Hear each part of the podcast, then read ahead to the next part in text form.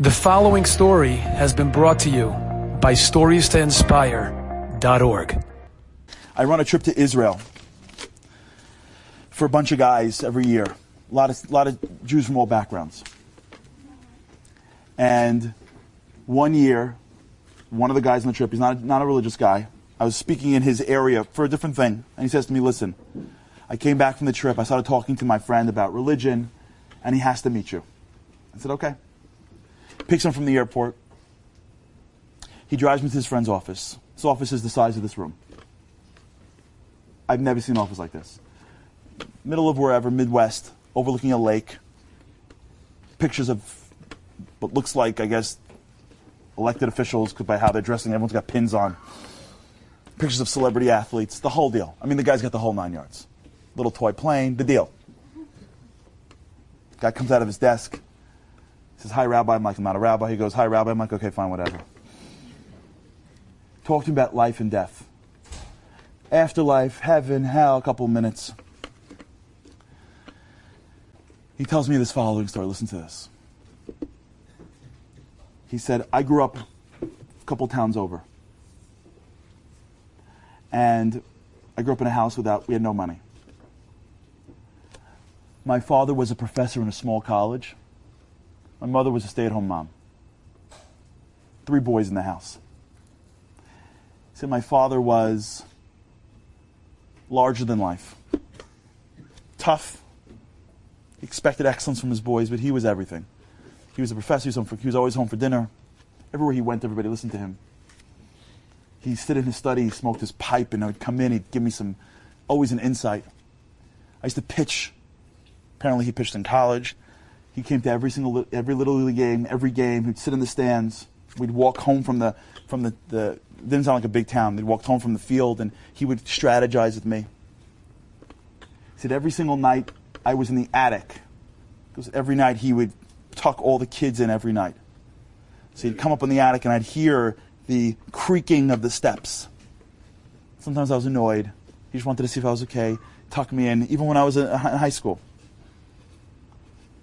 He said, when, he goes, when I was in high school, my father got sick. He didn't tell me what, how or what. He said within one year he died. And he goes, after that moment, he goes, my mom never recovered. The boys, we just went nuts. Nuts. No rules. We, were cr- we just never recovered. And when you go crazy and you don't have any money, guess what ends up happening? You open up a business, it fails, a business, it fails. It took me 30 businesses later to realize that something worked, and it worked. And I opened up a business, and it exploded. And here I am right now. He said, until about a year ago, I never looked back. My life was too fast.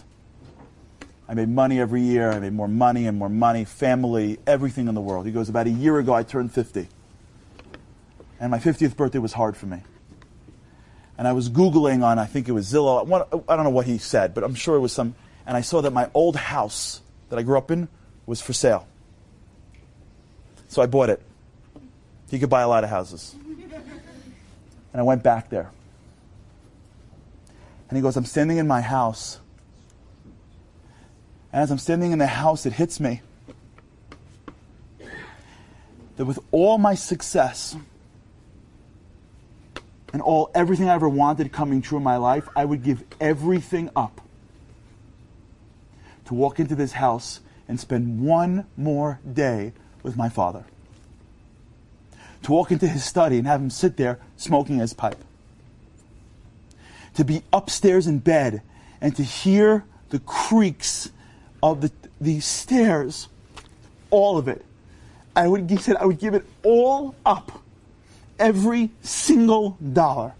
He goes, I stood in that house and I was sobbing because it hit me that everything I wanted in this world didn't compare to Him. Just Him. Tell me that there's a life after death. Tell me He doesn't go away. Tell me He's still around.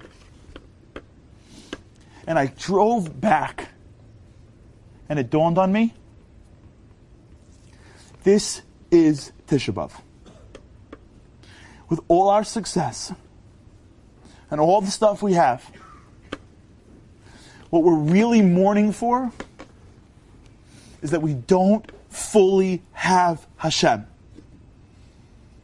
We have chosen to treat him like a boss. We have chosen to not look up and say, Yes, it's an honor just to be your child.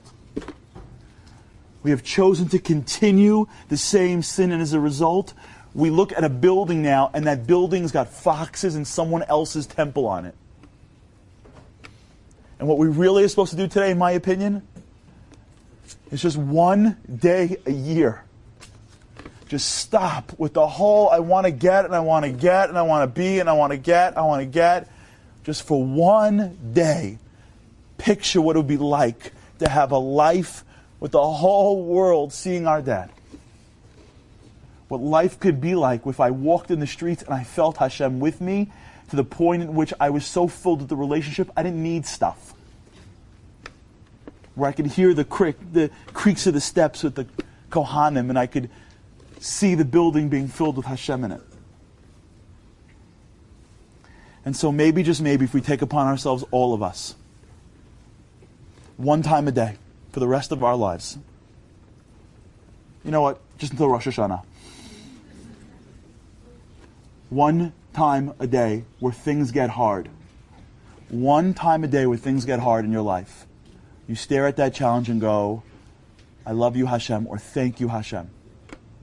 Or it's an honor to know you, Hashem. Whatever it is. For one time a day, you stare at challenge and go, thank you, Hashem. Maybe if we resolve ourselves right now to realize how much He loves us and to stop asking for the relationship. Ask all you want. But to start looking at the relationship like the way He wants. Maybe if we loved Him as much as He loved us, He would look down and go, at least there's a few people that didn't forget how much I love them. And then maybe this will be the year that we're able to see the time where we can actually go into Yerushalayim in a full way. Enjoyed this story? Come again. Bring a friend. Stories to inspire.org.